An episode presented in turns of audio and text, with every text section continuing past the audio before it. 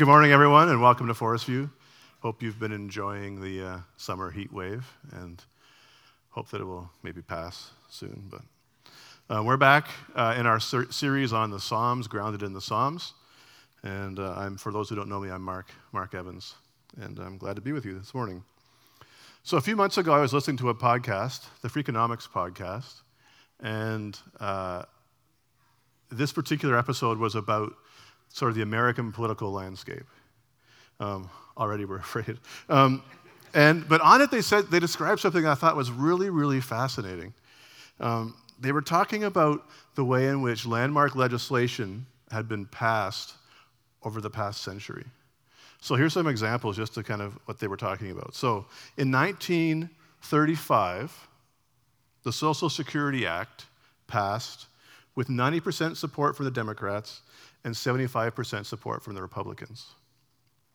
In 1964, the Civil Rights Act passed with 60% support from the Democrats and 75% support from the Republicans.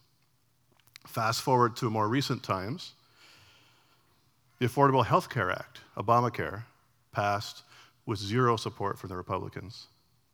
And in 2018, the Trump administration's tax reform bill passed with zero support from the Democrats. Now, what I found fascinating about this was the way in which it kind of paints a picture of our cultural space, cultural moment. Um, that we've moved from a society of consensus building to a society of polarization and division. And this is not just an American issue, this is a global issue. Our global conversations are full of vilification, of mudslinging. We have words now that we're inventing like othering. We are a divided people. Our discourse is divided. And Canada is not immune. If you want to ruin your day, here's a recommendation for you go to cbc.ca and go to the comments section on any article that is at least somewhat politically linked. And there you will find people saying vicious and uncharitable things to each other on both sides of an issue. We have lost our ability as a culture to come together. We are a divided people. And in the midst of this place, we find the church. And we try to figure out what it means to be the church at this time. And unfortunately, at least how it seems often, is that our way of relating to each other has more in common with the climate of our culture than it does with what we see in Scripture. And so, with that in mind, I'd like us to turn to our psalm for this morning Psalm 133. A song of ascents of David. How good and pleasant it is when God's people live together in unity. It is like precious oil poured on the head, running down on the beard, running down on Aaron's beard, down on the collar of his robe. It is as if the dew of Hermon were falling on Mount Zion. For there the Lord bestows his blessing, even life forevermore. Now you may be thinking he picked this song because it's just three verses. Uh, uh, not, not true. And in fact, that may be long, so I've got to get going here. Um, so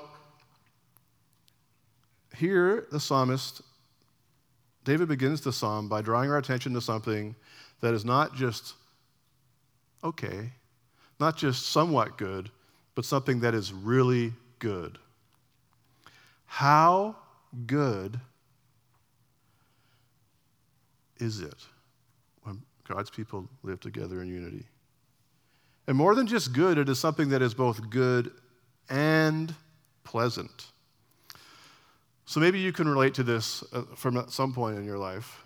But here's a little something I was reflecting on as I thought about this. It's a, a scene you might find frequently, actually, around the Evans family dinner table. So, what you'll see is Catherine and myself pleading with our children to just eat their vegetables. They're good for you. But our kids are not convinced, and they are having none of it. All they want to know is how many pieces do I have to choke down so that I can get dessert? Because even if that's not good for you, at least it's pleasant. But in Psalm 133, David is telling us that when we live life together in unity, it is the best of both worlds. It is both good and pleasant. People who live and work harmoniously together can accomplish much more than people who pull in different directions. That is part of what this is about. Now, in order to communicate the goodness and pleasantness of unity, the psalm gives us two images. And the first one is this it is like precious oil poured on the head, running down on the beard, running down on Aaron's beard, down on the collar of his robe. Couldn't have said it better myself. and I'm so shocked. I thought Cole was on vacation. Then I saw him here when I got here this morning because I thought it was an amazing opportunity to do a live demonstration of like how good and pleasant this is. But I wasn't prepared because I thought he wasn't here. Now, in order to clarify things, the psalm goes even further and gives us a second image, which of course makes it all the more clear. It is as if the dew of Hermon were falling on Mount Zion. I'm done. okay, let me say a few things. All right, so we'll go back to uh, the oil. In most near ancient, uh, ancient near ancient Near Eastern cultures, whew, that was a tongue twister, it was seen as an act of hospitality to anoint guests with oil as they came to your house. This had a bunch of reasons. One, it was a nice refreshment for, in a dry, for your skin in a dry culture, but in a climate, but also it gave off a nice fragrance that was pleasing and uh, much appreciated. And so I think that while Psalm 133 has this in mind, there's also something else going on too, because the psalm makes reference to Aaron. And in doing so, it starts to point us towards the sacred oil of Exodus chapter 30. And I don't want to get on too far a rabbit trail here, but here we go. So, in Exodus 30, God gives Moses a recipe to make oil. And the recipe includes myrrh, cinnamon, fragrant, fragrant cane, cassia, mixed in olive oil. And this was the oil that was meant to be used to anoint the tent of meeting, to anoint the instruments used in worship and sacrifice, and to anoint the priests. And so, in Exodus 30, we read this as God commanding Moses, and anoint Aaron and his sons and consecrate them so they may serve me as priests. Say to the Israelites, This is to be my sacred anointing oil for generations to come. Do not make any oil with the same formula. It is sacred, and you are to consider it sacred. So there's a special oil that's supposed to be used for one purpose. And so for Aaron, as the oil is running down his beard and onto his robes. This is a part of setting him apart for his priestly service, which leads him to being involved in more good things. A number of other ones. For instance, he gets to serve God and his people in this special, in this special role. He gets to offer sacrifices on the people's behalf. And he gets to represent God to the world. And so, as David uses this image of Aaron, particularly having this oil poured on him, I think he's saying what the psalmist is saying is that unity amongst God's people is not only good and pleasant in itself, but that it is a sacred thing that leads to other good things, that it opens the door to new possibilities, to new ministry, to important work. And then we have this second image, this image of the dew of Hermon. So, Mount Hermon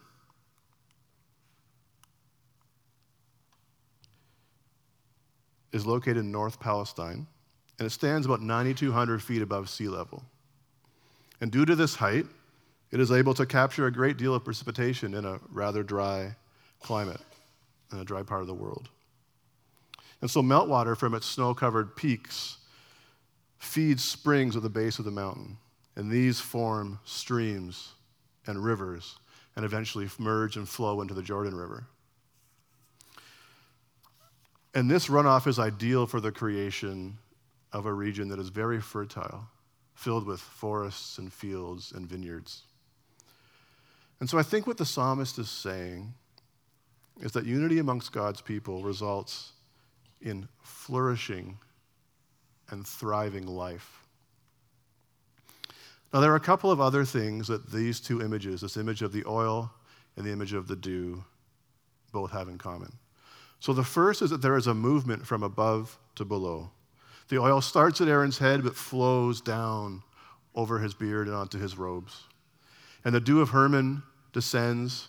And then in the image of the psalm, it is as if the dew of Hermon descends all the way to Mount Zion, which is far in Israel's south. So there's movement from up to down. And then there is, secondly, this image of abundance. It wasn't just a little bit of oil dipped on Aaron's head that allowed it to get down to his robes, it was a lot of oil. And this image of the dew making its way all the way from Mount Hermon to Mount Zion is also an image of excess, of extraordinary abundance. And so the psalm concludes with these words For there the Lord bestows his blessing, even life evermore. And just like the oil and the dew flow abundantly from above, so too do God's blessings come down on his people when we do the hard and important but fulfilling work of building and maintaining unity. It is good and pleasant, and God meets us there. Now, somewhere between the ages of 17 and 20, I don't know exactly the, the year, I read a book by Francis Schaeffer that was called The Great Evangelical Disaster. Now, in this book, there was a section on Christian unity that had a profound impact on me when I was a young man, I guess. Um, and it really convinced me of the centrality and importance of unity, both for the church and in my own life as a follower of Jesus. Now, before I tell you what it was in the book that had such a profound impact on me, I first want to take us through a little bit of a walk through Scripture on the theme of unity. So, there's some images in Scripture that I think point to unity. The first, I think, is really significant, and we don't often talk about this much, and we don't think about it much as Christians, although I think we should, is that unity is fundamental to the very nature of God's being. Father, Son, and Holy Spirit, though distinct, are bound together in a oneness of unity.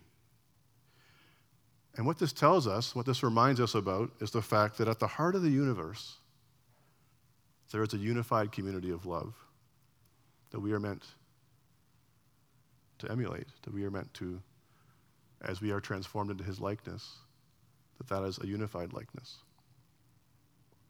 And this mystery, I think, is woven into the fabric of creation. So God declares that though they are distinct, the man and the woman, they come together and form a mystical unity as they become one flesh. That a unity is made out of two separate beings. And what these two images show us is that unity is forged not through sameness, but through the embrace of distinction. And I think this is made even more clear in the next image. In the New Testament, Paul describes the church as a body. And here we clearly see that unity is not uniformity.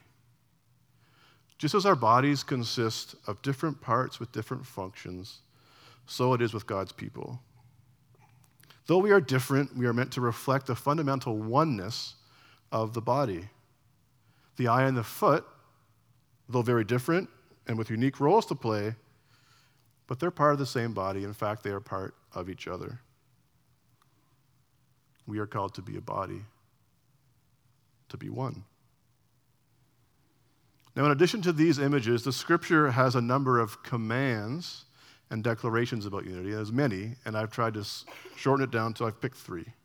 But there's more. You could, you could go find your own some other time, we could talk about it. But um, here's three that I think are good. So, if it is possible, as far as it depends on you, live at peace with everyone. Romans 12, 18. So that's one call. As much as it depends on me, as much as I can control in a relationship, and that I can't, I can't control the other person, I can only control myself. But as much as it depends on me, live at peace with everyone. In Ephesians 4, be completely humble and gentle, be patient, bearing with one another in love, make every effort to keep the unity of the Spirit through the bond of peace. That we are called to make every effort to keep unity with one another. Then again in Philippians chapter 2, if you have any encouragement from being united with Christ, if any comfort from his love, if any fellowship with the Spirit, if any tenderness and compassion, then make my joy complete by being like minded, having the same love, being one in spirit and purpose. And here, what we see is that our, our unity is rooted in the fact that each and every one of us have to go to Christ for the forgiveness of our sins, for our comfort and strength as we walk through this life in the struggles and pains that it brings. He is the one who loved us while we were still sinners. He is the one who calls each one of us friend. And this is more than just a happy coincidence, it is actually an empowerment to unity. Because Christ knows what it is like to love and forgive his disciples who blatantly misunderstood his message at times and who made epic failures of themselves.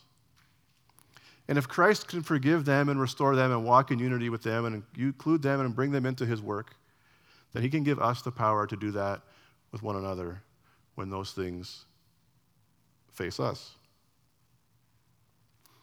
Now, in addition to commands and verses like this, the New Testament also boldly declares that through the life, death, resurrection, and ascension of Jesus,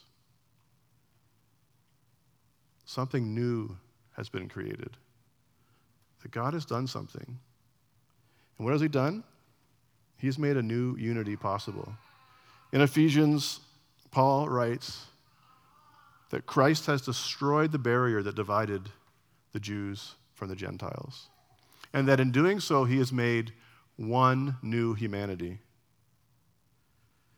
And this reality is stated clearly and emphatically in Galatians chapter 3, where we read So in Christ Jesus, you are all children of God through faith.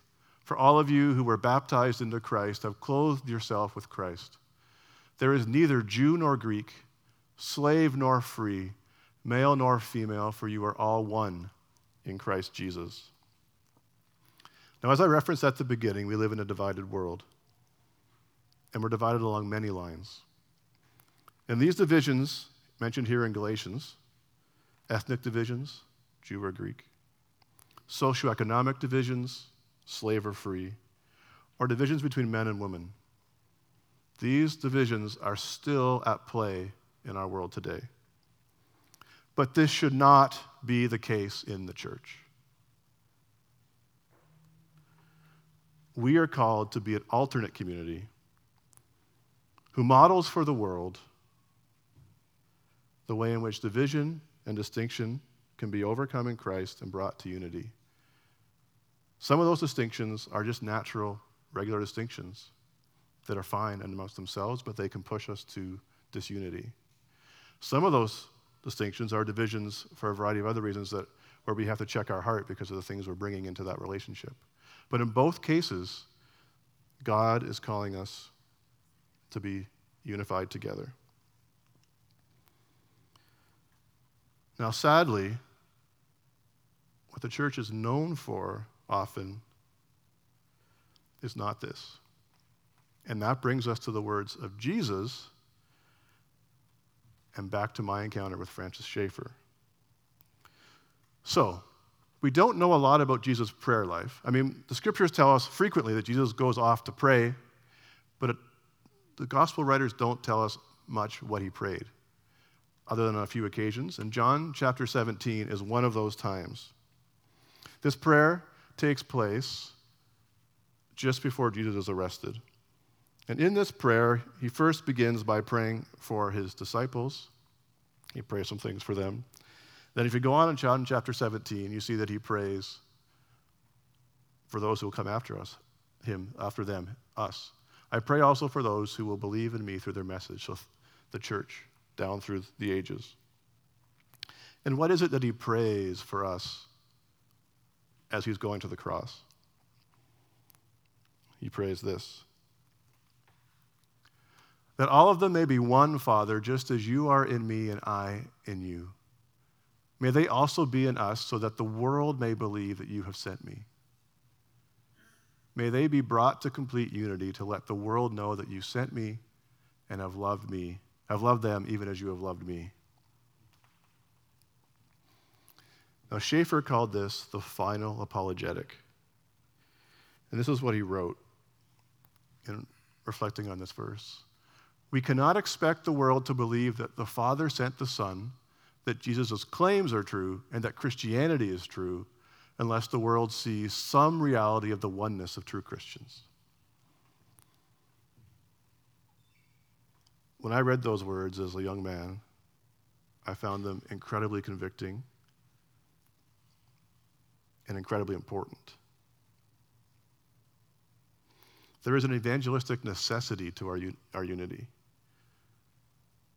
If the church is unable to live out a vibrant unity, then the world, Jesus is saying, has the right to question our message and to doubt our good news. This is profound stuff. It's not just, hey, you and me and Jesus, or me and Jesus. We're in this together, and what we do together has a huge impact on the world who is watching. And sometimes they're not watching that much anymore, but like, you know, maybe because we haven't been very good at this. Schaeffer continued to say that these words should make us cringe. I mean, you can imagine the perspective of any one of our neighbors driving across Burlington, passing dozens of churches with different names and different denominational or non denominational affiliations. And the image that they would get is one of division, competition, conflict. And we have to know that as we search our own hearts and as we think about Christians in other places, worshiping in other parts this morning around the city, we know that maybe sometimes our hearts, speech, our hearts, our speech, our actions don't really contradict that image. And here at Forest View, in our recent journey, we have kind of had underscored for us the pull towards this unity that can exist within a local congregation. I almost feel like there is a natural pull towards this unity, towards entropy in that sense, where we um, need the Spirit to help us put it back together. You know, there's a number of things that have the potential to bring about division. And as I said, some of those things are perfectly natural, good things. They can be the things mentioned in Galatians ethnic divisions, socioeconomic, male, female. But there could be things like disunity over how church culture should be, or our personality differences with another believer, or our personal preferences for things to be this way rather than that. And all these things, when they're put into the mix, and then they're stoked with pride or fear or selfish ambition or mistrust or gossip and slander. All of a sudden, there is a very dangerous mix that can bring about a lot of hurt, a lot of disunity, and we don't become the presence that God wants for us to be and needs for us to be in our world. Now, as I was doing some research this week, and as I was reading different people's perspectives on unity, one thing that I saw a few times was that people would say, Yes, Jesus calls us to be unified, but it's acceptable for there to be division if we don't agree on certain things around doctrine or whatever. And I just need to say, since I'm up here, that I personally couldn't disagree more, but I want to be unified with people who disagree with me. Um, I can remember being a young youth pastor outside of Ottawa, and one night having dinner at a family who had two youth in the youth group. And the father was someone who had experience in youth ministry, uh, not youth ministry, just ministry. He'd been, he'd been working in ministry for a long time. And so I asked him a question, and I said, Why do you think that there are so many different opinions amongst Christians when we are guided by the same Spirit? Now, we pondered that for a bit, and we did not come up with a good answer. And I have to say to you that the question still perplexes me to a bit today. Like, I still think about that quite a bit. And what I've come to wonder, and this is like pure speculation, there's no like chapter and verse that I can give you for this. This is just Mark talking out loud. Um, is that whether God is waiting for us to figure these things out in unity? that whether God's Spirit is calling for us to be work together, and that until we do, we're going to have all this divide. Now, that doesn't mean that we shouldn't pursue truth together. Because I'm quite sure that unity does not mean some sort of like blah, um, like we just, whatever. I know that when I meet God face to face, I'm going to discover things about him that are true, and there are things about him that are not. And I'm going to discover that there are things about his plans and purposes that are in alignment with those, and there are things in our world that are not. And I'm also sure that I will discover that I had a bunch of that stuff right, and that there were some things that I didn't know I didn't have quite right, that I was wrong. And I've heard, I remember, uh, I don't know where I heard it, but someone saying that we're all heretics to a certain degree somewhere. So, in the meantime, what do we do with that? We're called to pursue God and His truth and who He is. And we're called to work out our salvation with fear and trembling, as it says in Philippians. We're called to live into our convictions, to live into what we have learned and what we have known and what we become convicted of. And we are called to walk in a spirit of unity with our brothers and sisters in Christ, protecting one another, honoring each other, caring for one another, struggling together to figure out what it means to be God's people in this broken world. Because in this world, we will have differences. But unity is only proven when it is tested. Otherwise, it's just like a slogan or like a word. It needs to have flesh and blood and teeth and skin in the game. Is it conceivable that there might be a reason for Christians to divide? Perhaps. But only as an absolute last resort and only with many tears. And certainly not as easily as we are prone to do. So, how do we go about modeling unity or living into unity despite good differences that can lead to division, or things that we disagree upon that can lead to division. I have a few thoughts, but I need to say as I start this that I'm not going to be able to wrap this up and put a bow on it and make it like, here's good, we're good. This is hard. I think unity is harder than division. It is way easier to be divided. It is way easier to be suspicious and to cast aspersions than it is to come together and work together. Many questions after what I've said here will still remain, and that's okay because part of what I wanted to do this morning, maybe the main thing, was just to get us thinking and to raise the question. So here's some thoughts, and I want to say this that all these thoughts, um, the assumption undergirding everything is prayer and seeking God. That is the kind of overall thought um, that we need to come before God in our relationships as a body. We need to surrender ourselves and others to Him, and we need to like seek where He is leading and how He's leading us together. I've also included scriptures with each of these. I'm not going to read them. They're just there if you want to write them down and read them yourself or take a picture later at the end, because by the end, they'll be all of the points will be up with all their scriptures. You could do that. Um, but I didn't want to read them all because we don't have time for that. Um, so, the first thing I think we need to do is assume the best of each other. This is something that I often, I, hold, I actually hold this very powerfully true in my life. It's something I really try to do, to assume the best of people. Have there been, have there been times in my life where that has burned me? For sure. But I want to assume the best of people. And I want to know people and know their heart.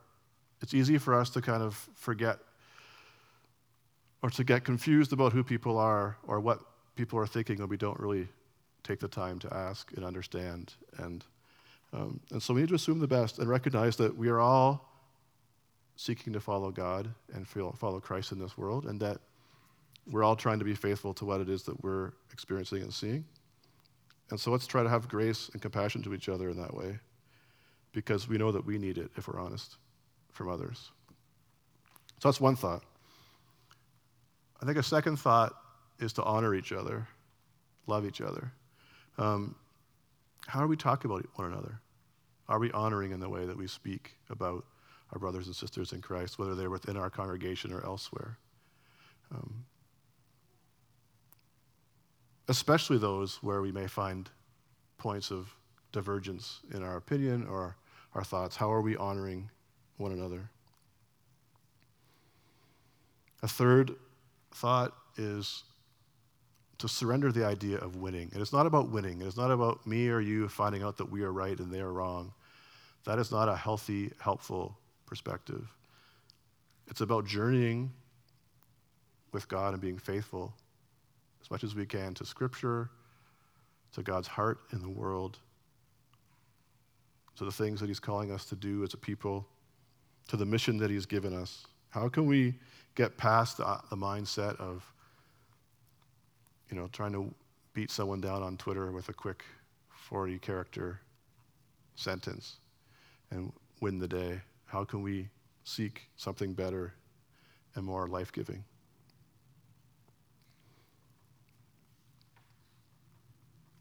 Love needs to be practical. It's very easy for us to say, I love you, or we should love each other, and it to mean nothing. To be just a banner that we say, a word that we say. We've taken a word that is like hugely significant and we have watered it down. Our love needs to be practical and it needs to be costly. It needs to cost us something to love those where there is division for whatever the reason. That is so significant. We need to learn what that means. I mean, 1 John 3:16 says this is how we know what love is that Jesus Christ laid down his life for us. That's what love is. And so when we say, oh, yeah, I love them, how have you laid your life down for them? We're better at taking up arms against each other than we are laying down our lives for each other, I think, at times. I think the call is to find practical ways to love. I think we have to remember that we need to keep this idea of unity at the forefront. It's so easy in the midst of whatever it might be. Maybe my personal preferences are being violated and I'm just thinking about what I want, or whatever it might be. We need to keep the call to unity at the forefront and always in tension with whatever it is that we are working through. God has called us to be unified so that the world will know that He sent Christ. I can't think of anything more important if we are followers of Jesus to, for others to know that. And therefore, we have to have unity because Jesus has said that God, He gives the world permission to say, I don't think so, when He looks at, our church, at the church and sees us eating each other as opposed to caring for one another. I think it will come to a place where we have to ask God to search our hearts, to change our heart where we have to be able to lay things down. We have to surrender things to Jesus and just say, like, I don't know what to make of this. I don't know how to hold it anymore, but I need to give it to you and I need to know how to move forward. And I think we need to remember Jesus' prayer. That should be burned within us. This is what he prayed as he went to the cross. This is what he prayed for his followers. This is what he wanted us to be so that we could make a difference in our world, so that we could invite the world into the love of the Father, Son, and Holy Spirit, this dance of unity that God, who is God Himself. But we have to be able to live it out. I'm convinced that there are times when we can be right, but still be wrong. Because even though we might be right about something, we didn't hold it well, and we didn't keep in mind the truth of these things.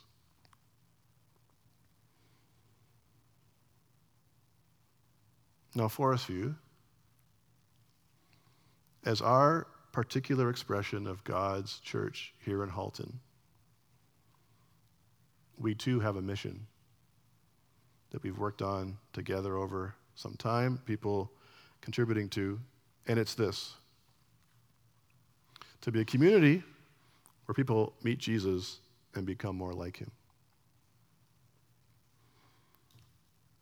Can we unite together and lean into this mission? Can we strive for unity despite disappointments, despite preferences, despite natural differences? And can we make space in our unity that celebrates those? Can we be unified despite places where we don't see eye to eye on this or that or the other thing? Can we agree that people need to meet Jesus. That Jesus is the Savior of the world.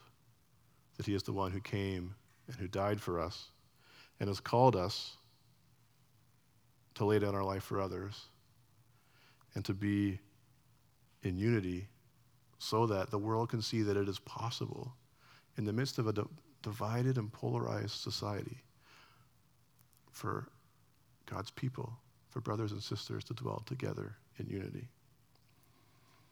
Now, personally, in my life, from the time I read those words of Schaeffer, I've tried to model this, and there's been times where that has been hard, where there has been pain in that, where there has been, uh, I've had to like really surrender some things in order to maintain the unity that I feel God has called us to. But as I've done so, I've discovered this truth how good and pleasant it is when God's people live together in unity. For there the Lord bestows his blessing, even life forevermore. Sorry to skip the oil and the dew parts, but you know, you know, that's the. So as we turn to communion, there's one other thing that I think I should maybe mention that could have been point eight in terms of ways to maintain unity. And that is asking for and granting others forgiveness. So Jesus put it this way Therefore, if you are offering your gift at the altar and there remember that, you, that your brother or sister has something against you, leave your gift in front of the altar. First go and be reconciled to them, then come and offer your gift. I don't know anyone's hearts here, but I feel like these are words that are important to keep in mind. The part of our seeking unity together is knowing when we need to both receive forgiveness from others or offer it to them. When we need to say sorry and when we need to say, You are forgiven. So I want to leave that with you as a thought as we close. Now we're about to turn to communion this morning. And here before us is something that has divided Christians over the years. Is this the real body and blood of Jesus? Or is Jesus really present, but it's not really his body and blood? Or is this just a symbol?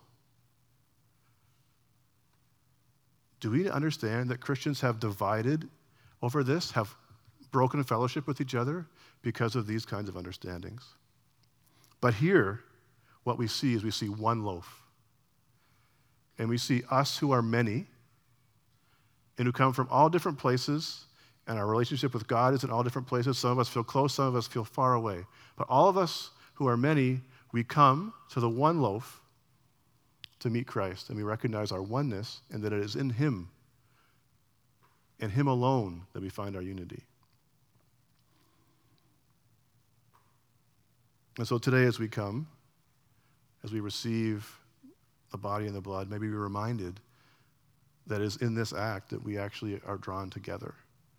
That it is in um, what Christ did as he laid his life down for us that binds us even through